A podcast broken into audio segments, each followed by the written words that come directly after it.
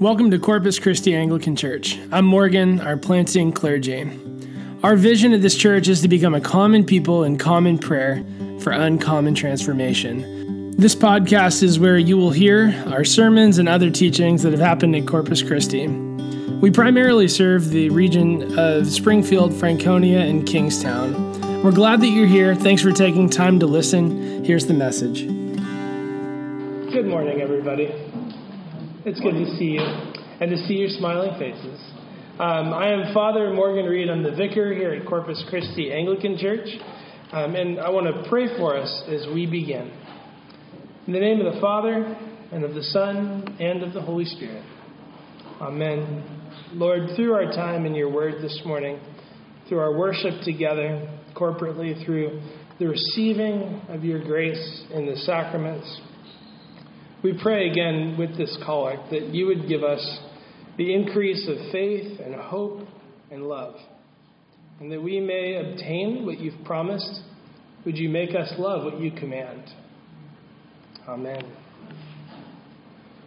Well, this morning we've been in a series in Colossians, and this morning we actually finished that series. This will be in Colossians chapter 4 this morning, and you'll notice that actually none of those readings this morning were from the book of Colossians, and that's because in our lectionary, which is kind of our reading plan for the year, uh, the lectionary has already moved on. But I and I love the passages this morning, so I could not bring myself to get rid of any of them. So I'm uh, I wanted to still read Colossians chapter four, um, which is where we'll be this morning, but they weren't part of the readings. So this is uh, verses 2 through 6 from the NRSV. You've got Pew Bibles in front of you. They're ESV, but you can read on in those. It says, Devote yourselves to prayer, keeping alert in it with thanksgiving. At the same time, pray for us as well, that God will open to us a door for the word, that we may declare the mystery of Christ, for which I am in prison, so that I may reveal it clearly as I should. Conduct yourselves wisely towards outsiders, making the most of the time. Let your speech always be gracious, seasoned with salt, so that you may know how you ought to answer everyone. The word of the Lord. Thanks be to God. But when you look back through the church's history, you can see all kinds of ways that the good news of Jesus was spread to people through the history of the church. Um, but no matter what century you're looking at, what time period, it has always gone through the lives and the speech of people. Uh, it is not done without the connectedness to somebody's life. But the way that that information might travel to other people could change over time. And the modes of ministry might change as well, depending on cultural context and time period. I was thinking back to my own lifetime and thinking about church growing up, and I remember there was a time when there was actually no screen or TV in the sanctuary. People would print out the bulletin every week, and uh, and then there was an addition of a screen that someone would pull up, and and they would. Uh, you remember those old plastic slides that people would have to either handwrite or have professionally printed, and they could put them on top of the projector, and they would project, and someone would have to be manually there switching the slides. Um, and then there was the advent of PowerPoint. Uh, I remember that was a big deal in like third grade. They made us take one one or two class periods to make sure that we knew how to do PowerPoint because this was the future. And uh, you know, prior to prior to all that, remember the service was printed, and even before that, uh, the liturgy just functioned as the similar thing every week so that people could have it memorized. but once there was the advent of PowerPoint, I remember that it was like really cool, really savvy of a pastor to be able to show a video in church. I mean, how edgy was that? Imagine watching a video in the church. And, you know, now it's so common to see that in a lot of churches that it really just feels kind of laughable to think that that actually wasn't possible even, I don't know, 30 years ago or 20 years ago. And um, then as now we have social media, we have the internet. Um, probably, I'm probably the last generation that lived without internet. Um, so I remember these days. Uh, I'm now I'm dated. I'm that guy now. I thought I'd you know never get to that age, but here we are. So uh, and now that we have social media, we have live stream. We've got uh, which is common for most churches. And when you think about live stream, even four or five years ago, I mean, that would have been like really fancy for a church to be doing live stream. Um, they, for a lot of places, that was out of reach to do it well. Uh, because of lots of different technical factors, along with the fact that there just wasn't enough help to do that in most churches. And now it's just commonplace for a lot of churches. And when we think of technological advancements and the ways that things move, you know, for good or for worse, uh, there are upsides and downsides to all these things. Being the most cutting edge and innovative as a church with communication may not always help us because those things we can use to draw a crowd, but drawing a crowd is not the same thing as uh, discipleship. And so it's good to remember that there's a difference between gathering a crowd and making disciples. Discipleship is a process, it has this outward kind of disposition, it has a really invitational orientation towards others. Uh, and St. Paul lays out a model of discipleship here in Colossians chapter 4. And insofar as those tools that I just talked about are useful for building disciples of Jesus, I am all for spending time and effort and people resources and money on doing those things. I mean, we began virtually as a church because we started in March 2020. So I could only meet you on Zoom once a month for a small group, which was, you know, what we had. Uh, looking back, I would never do that again uh, that way. But we had no other option. And so it, worked. I was so glad that we had those tools. And I spent money on a ring light to make lighting nice, a microphone so you could hear me. Those are all fine. Um, the tools that we use in, in gathering or sending out the message of the gospel are really secondary to what we're actually doing. Uh, the primary thing that we're doing is gathering and developing people into a common life of worship together and growing in the love of Christ. That's what we're doing. Everything else is secondary. And so there's a lot of comfort, I find, in St. Paul's words today. Uh, because through all those different modes of ministry, through all the different ways of marketing and all the, the things that are going to change, what doesn't change is that the expansion of the gospel, the good news about Jesus, is primarily an embodied experience. It's something that happens in you and in me as we continue in prayer, as we walk in wisdom, as we speak with grace. And then it has an outward orientation of invitation inviting other people into that life. Because the spread of the gospel is an embodied experience, uh, I also find comfort that it is bound up with the messiness of who we are. Uh, and if you can believe it, that's actually God's intention that the gospel would be bound up with the messiness of who we are. We are messy ministers of the gospel. Um, and that has me wondering something this morning. You can think with me on this. Have you had the experience of just feeling spiritually dry? Like, like things are just not lively right now. Or like you're in a rut that you just can't get out of. Like you know something's wrong, but you can't quite put your finger on it. What are the indicators that you're there? Just think about that for a second. What are the indicators that you're there? I know for me, when I'm there, I get really anxious um, about things that I really can't control. And one of the ways that I know that I'm anxious about things I can't control is I do this deep breathing thing. You may not notice it, but there, there's times when I'm, you know, super anxious and it doesn't come out in a lot of ways, but it comes out in this I go, frequently. And, and I don't know why, but now I can pay attention to that. I know that that's an indicator that something is not healthy. Um, that that kind of deep breathing is happening maybe even every hour uh, for no good reason. In those times, there is this.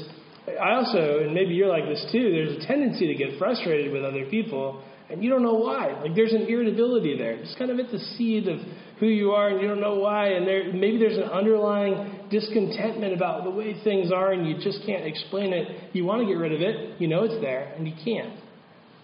And sometimes it'll last for maybe a day or two. Maybe you have a down day, maybe a down week. Sometimes it can last for months at a time, this rut, this spiritual dryness. And I'm well aware that as we enter into the summer months, you know, this is a can be a challenging season because all of our routines are thrown out the window for three months, and um, you're looking ahead to the next school year, hoping, you know, maybe this three months I'll get some rest before the school year starts. And so maybe some of you went on vacation, and that vacation was not nearly as relaxing as you had hoped it would be. Uh, it was overscheduled and exhausting. And then as you look forward to the school year, you're just kind of thinking to yourself, you know, when is that rest going to get here? When am I going to have space to just kind of breathe and be? But we live in, in a lot of unsustainable rhythms, and, and now we're out of our rhythms. And um, maybe your kids are transferring into a new grade or a new school. Uh, they're entering into a new life stage, and, and you are nervous um, because you do not know how to parent uh, when they are in that new life stage. And you are trying to figure it out, and it is anxiety inducing. But there are so many things out there that are going to distract us from spiritual progress, that um, tempt us to be pushed off course. And those things often are the things that cause those spiritual ruts, this spiritual dryness. Um, and when we're in those places where everything is just pushing against us and we're not dealing with it well, then it's really hard in those emotional, spiritual spaces to see the gospel, to experience the gospel as good for ourselves. And then it makes it really hard to share that gospel and that goodness of that gospel with other people and to have speech that is gracious, speech that is seasoned with salt. It's really hard in those seasons to have that kind of speech. So, what do we do with that experience of spiritual dryness? How do we bring health to ourselves so that we have a genuinely compelling experience of the gospel and a story of the gospel for the good and the sake of others? How do we deal with that? I think St. Paul's answer to that starts uh, in Colossians chapter 4, verse 2. And the reason I love the way that, I love the way the NRSV phrases it here, it says, "Devote yourselves to prayer. Devote yourselves to prayer." There are so many things that we are devoted to. I was just thinking of a list for myself. I'm devoted to being a good husband and dad. Uh, whether or not I always reach that, I'm devoted to it. And so what that means is that I'm devoting myself to the time, the effort, even monetary things that it takes to improve those relationships in my life. I cut other things out for the good of those roles. Um, we might be a devoted employee in our place of employment, which means that we devote ourselves, our time, our energy, um, in monetary and monetary means too, for whatever it takes to improve our craft as an employee to benefit the good of the company that we're in. And when we say we devote ourselves to something, then there's this intense focus on working at something really hard, uh, improving at it, learning it. Sometimes even cutting out other good things in our life that we have to cut out to make time to improve at that thing. So, then when we come back to St. Paul's words here, he says, devote yourselves to prayer. Devote yourselves to prayer. Get better at it. And sacrifice other good things in life to grow deeper in it. Spend time, effort, resources on devoting yourselves to prayer. Devote yourselves to prayer. And when we do devote ourselves to prayer, there are two things that should characterize a healthy prayer life in this passage. He says, he talks about watchfulness and thankfulness. Watchfulness and thankfulness. Imagine that kind of prayer where we devote ourselves to praying eagerly. And then, when we pray eagerly, we are watching expectantly for God to actually answer the thing that we've been praying for. And then we actually make space to then give God thanks and gratitude for the things that we have attentively waited for Him to answer. Um, it kind of reminds me of pouring a bucket of water on really, really dry ground um, this kind of devoting ourselves to prayer if, if, if we have a spiritual dryness. When we devote ourselves to prayer, think of a bucket of water going on really dry ground. At first, that water just sits there. It feels kind of unproductive. But as it sits there, what it does is it breaks up that really hard, dry ground on the surface. And it starts to work its way through into the dirt, sinking down lower and lower, being absorbed into the dirt, making that soil useful Um, and if there's any kinds of seeds in there, then these seeds can germinate and grow into something beautiful. And prayer is what does that. That kind of prayer is the foundation for the health of our souls. And it's the beginning of sharing the good news of Jesus with other people. It's related to devoting ourselves to prayer. Having charged them with devoting themselves to prayer in verse 2, then what he says um, in verses 3 and 4 is he actually asks them for prayer. Um, specifically, he asks that God would open a door for the word to declare clearly the revelation of the mystery of Christ. And I would imagine that revealing that mis- the revealing of that mystery of Christ involves two things. It, re- it involves an exposition of who Jesus is and why that matters.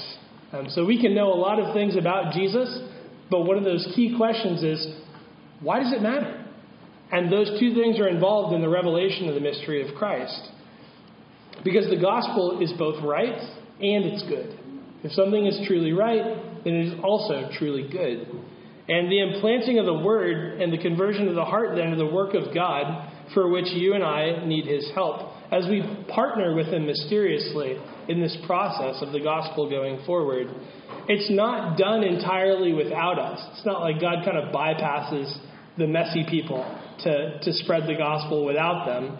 And on the other hand, it's not completely dependent on us, as though we could share things without having a life of prayer and be very effective.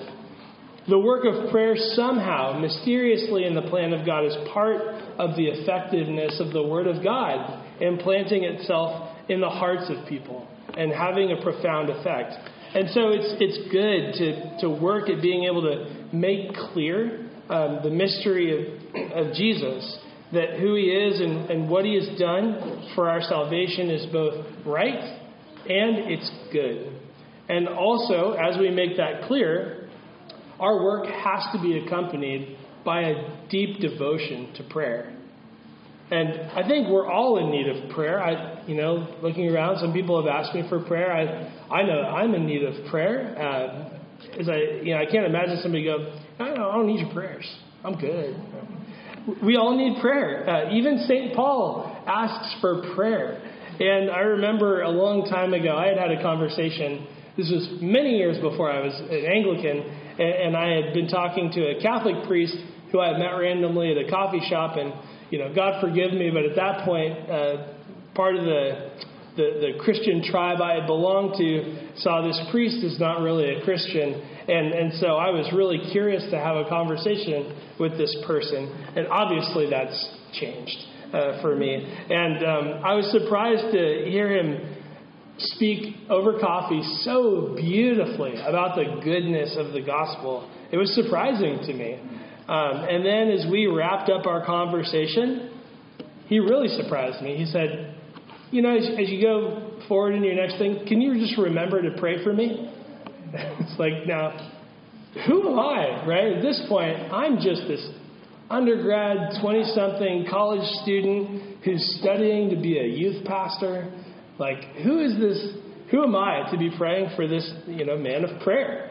Um, but his disposition was that he authentically believed that he needed God's help so much that he would ask people in the church uh, broadly to pray for him and his ministry. And I was really struck by that. He was not above uh, asking for prayer. And I remember that moment taking down so many of my incorrect presuppositions about clericalism in the Catholic Church. Um, we all are in need of God's help, right? And so because we're all in, in need of God's help, um, we should also have a disposition that is self aware enough to think, to ask somebody to pray for us. And doing that authentically, what it does, when you ask somebody to pray for, for you, and when I ask someone to pray for me, it helps us reframe our lives as ministers of the gospel um, who are in need of God's help, which we all are. St. Paul then he moves from prayer in this passage and he and how to, to how to speak about the gospel. Every moment that we have is an opportunity to live and to speak the love of Christ And what he says is that involves walking in wisdom. It involves great wisdom um, to speak well of Christ, especially among those who don't yet believe about Jesus. There's incredible wisdom there. And the wisdom we need comes from being spiritually healthy and having a well ordered interior life. That's where wisdom comes from, seeking God. There's this deep connection with the ways that we share Jesus with other people and our own spiritual and emotional health. There's a connection between those two things. And like I mentioned earlier, the good news of Jesus comes through our messiness. It doesn't come, uh, it doesn't overshoot who we are. It comes through us as messy people, not despite who we are. So we don't just have um, a fact sheet memorized about the historic veracity of the Bible. Like that's really boring.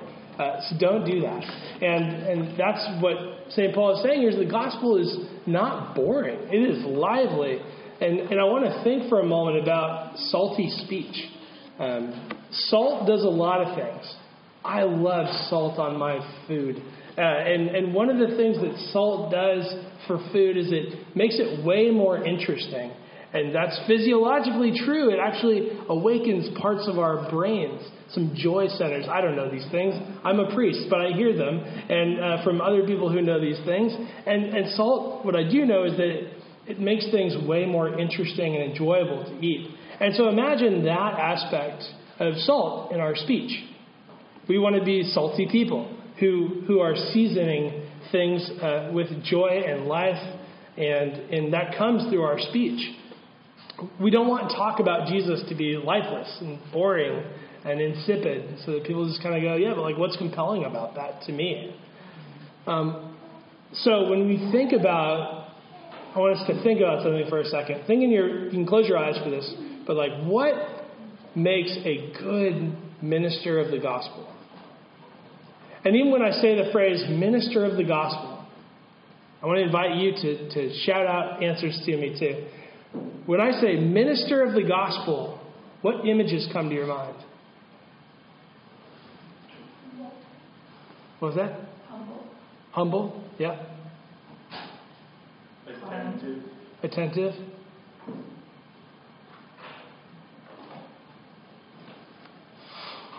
So you guys are very mature. I, appreciate those.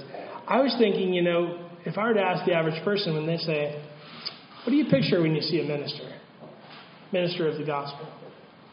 I would imagine some people would say, yeah, either they see a, an image of a male or a female person, they see a collar, maybe, uh, they see certain robes, perhaps someone carrying a, a Bible or particular books. They, do they see somebody who's attractive or not attractive? Do they see somebody who's well off or do they see somebody who's poor? And so, how many of us have created images for what an effective and a good minister of the gospel looks like? And for how many of us is that image unattainable? Um, have we created the, the image of somebody who is so completely perfect um, that we can't attain but they but that they are completely perfect before the gospel actually becomes good news for somebody else.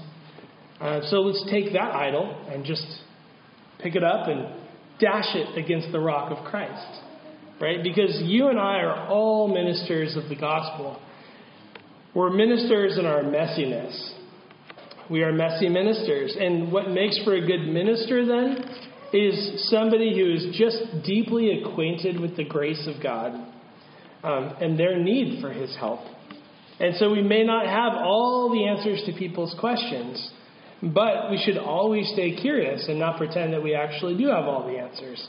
But just stay curious. Self awareness and a life of prayer, those are the things that give us the grace that we need with ourselves in order to share the gospel of God's grace with other people.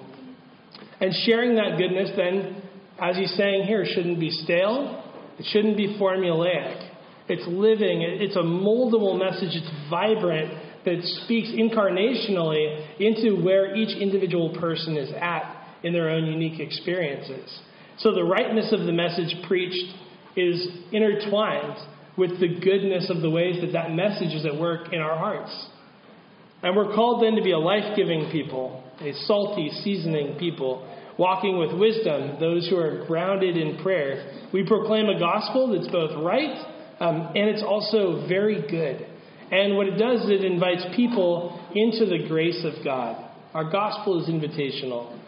So, do you feel spiritually dry this morning or like you're in a rut? And if you do, then what you can do is just tell God that you are there.